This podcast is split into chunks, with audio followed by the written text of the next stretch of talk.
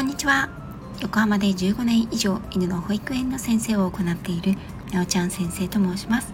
本日ははちがつにじゅうくにち火曜日になります。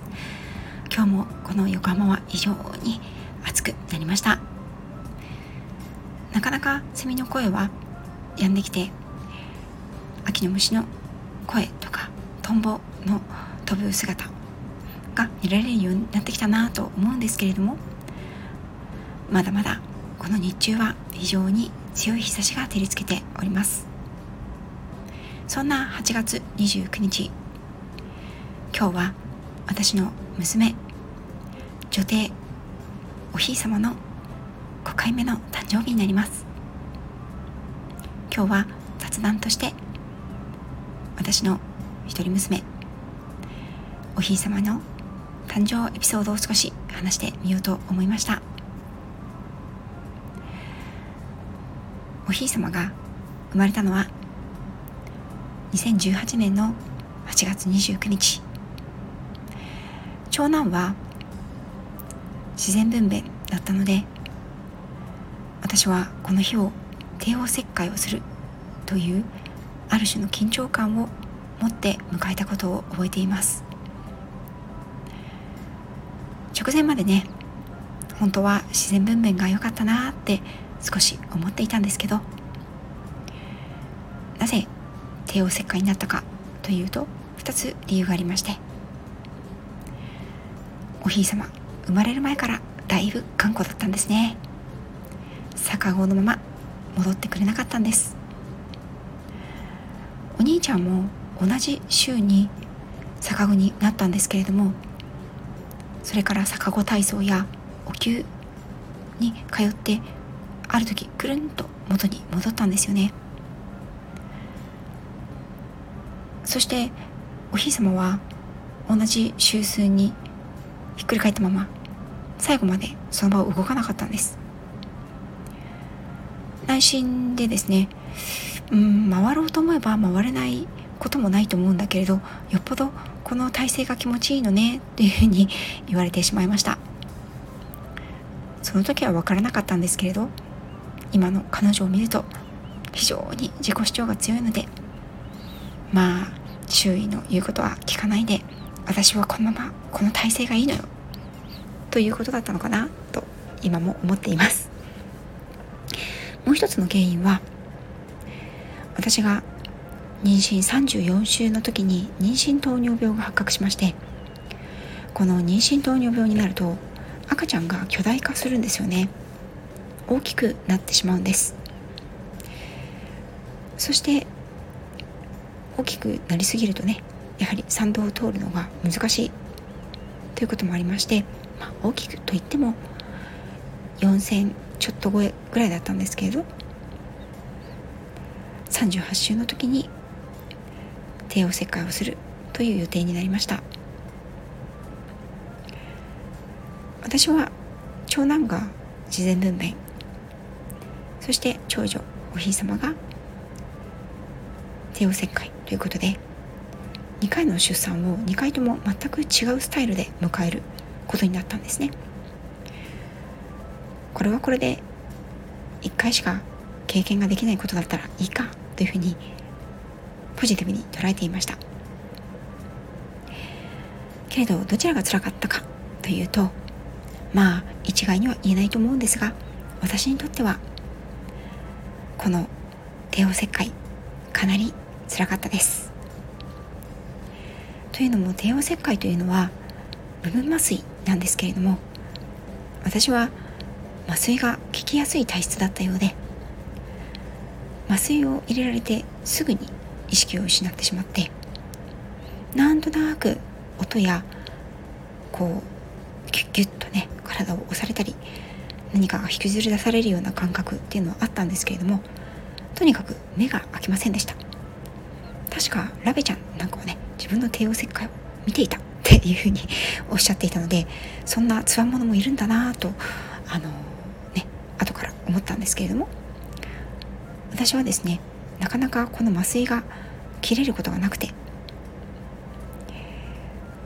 赤ちゃん抱っこしてくださいというふうに言われた手も全く力が入らなくて、看護師さんがこう私の胸の上にお日様を置いてね、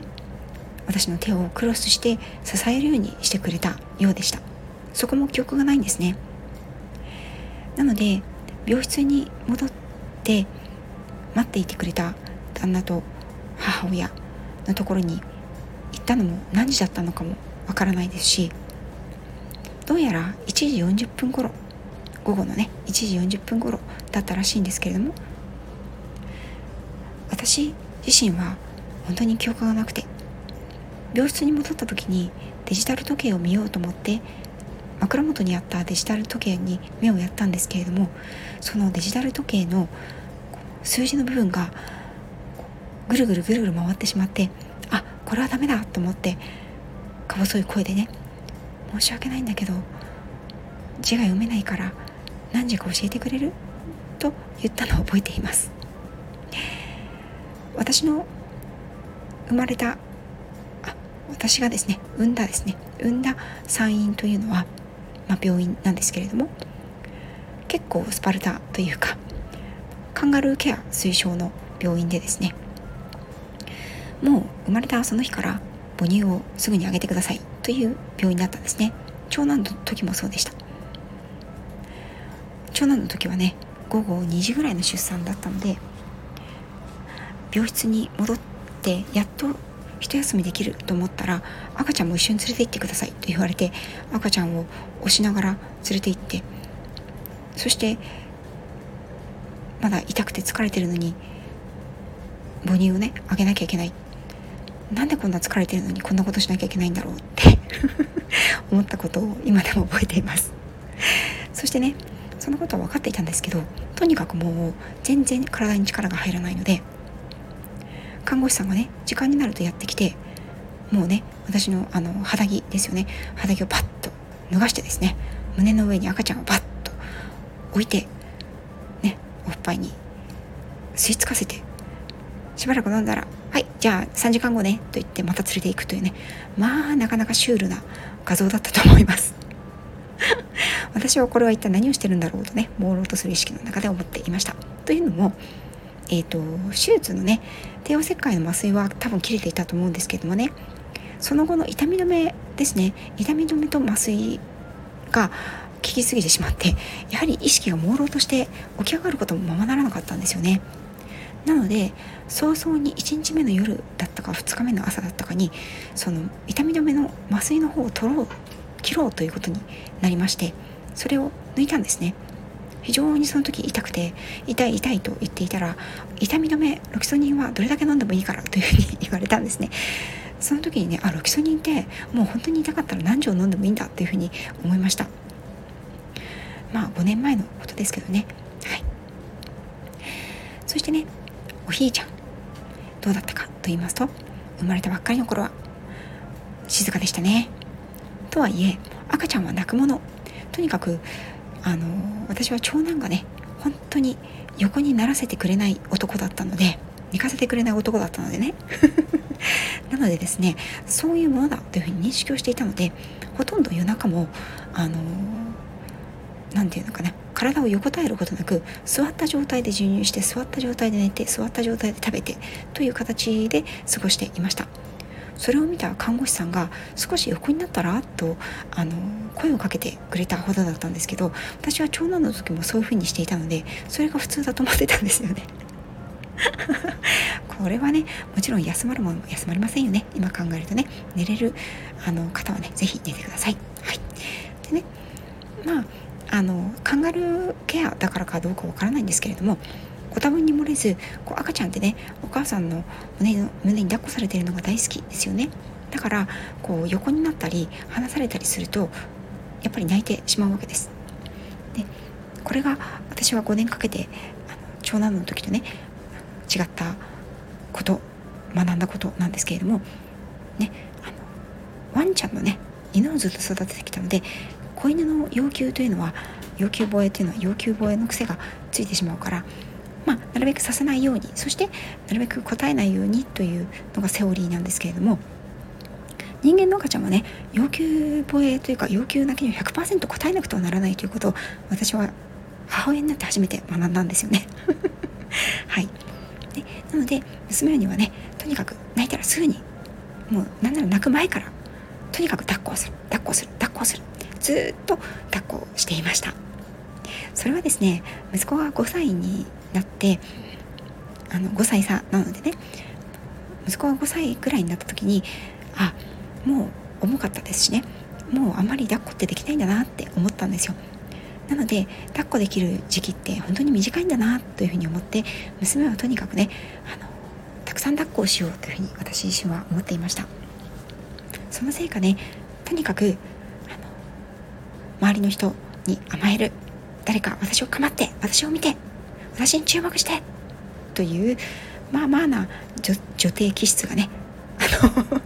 そんな娘が出来上がっていてしまいました。娘はね、体大きく生まれて、妊娠私が妊娠糖尿病だったので、妊娠糖尿病で生まれてきた子って、生まれた瞬間に低血糖を起こして亡くなってしまうリスクがあるんですよね。それも心配でしたし、えーと、一番最初の、えーと、聴覚検査かなの時に、もしかしたら耳が聞こえが悪いかもしれませんということで、それも心配でしたね。そしてまあ一部には言われているので知られている方もいると思うんですけれども、帝王切開で産んだ子というのは母親の膣を通っていない、そして肛門近くにあるね、ありますね、膣というのはね、そこにいる常在菌をもらって生まれてきていないので、その体がちょっと弱いんじゃないかというふうに言われていることもあるらしいんですが、そんなこともね、本当に吹き飛ばすぐらい、とにかく彼女に関しては本当に丈夫の一言で大きくなってくれました。実は私は、えーと、長男と、あとおひいさまの間に一回流産をしているんですよね、うん、それなので、もしもう一度命を授かることがあったら、何があってもこの子、その子を優先しようというふうに思っていました。とにかく生まれてからさんねんかんは自分の仕事よりもとにかく一番大事にしようというふうに決めていました。にせんじゅうはちねんのはちがつにじゅうくにちにおひいさまは生まれて、そして私はこの時にですね、自分の当時やっていた会社を畳むという決心をしました。それにはね、まあいろいろあったんですけれども、やはりこの生まれてきたこの子に全力を注ぐためには、今のようなそ の, とその当時のねような無理は長くは続けられないなというふうに自分自身 も, も思ったわけです。子供のせいで会社を辞めるということになったとは全く思ってません。これは私が選んだ決断です。それが良かったのか悪かったのか、それはね、わからないですし、私はあなたのせいでママはね、仕事を辞めざるを得なかったのよというふうに言うつもりも毛頭ありません。むしろいい機会を、人生をね、自分の一度しかない人生を深く考えて、その先どのように仕事と家庭と子育てのバランスをとっていくのかというのを私に考えさせるきっかけをくれたのがこの娘だったと思います。そして私はですね、うんと個人事業主、にせんじゅうきゅうねんのしちがつから個人事業主として今のスタイルでやっていくようになったんですが、その前にですね、以前からお世話になっていた市中水明の先生に、新しく個人事業主になるにあたって、まあ、開業日ですとか、うんと、そういったものを見ていただくことがあったんですね。でその時にひょんなことにあの家族構成の話になりまして、その時にね、あの生まれた娘の話になりました。そこで市中水明の先生に言われたのが、長男はね、割と早く家を出ていくと思うよというふうに言われて、彼はね、彼の目というのは近くを見てなくて遠くを見ているから、旅立ちは早く訪れてもそれを見守ってあげてほしいというふうに言われました。娘は全く反対で、この子はね、手をかけて目をかけてあげないとグレるよと言われたんですねそのことをですね、私はいつも肝に銘じながらおひいさまと対峙をしております、はい、とはいえ、この子は私にとってきっと、なんだろう、長男とはね、また違った優役割を持っている子なんだろうなということをもう生まれた時からずっと感じているんですよね。私が母親であるっていうことを忘れさせないための存在なのかなと思っています。まあ本当にね、手がかかる子ではあるんですけれども、何よりね、あの本当に丈夫に今まで育ってくれて、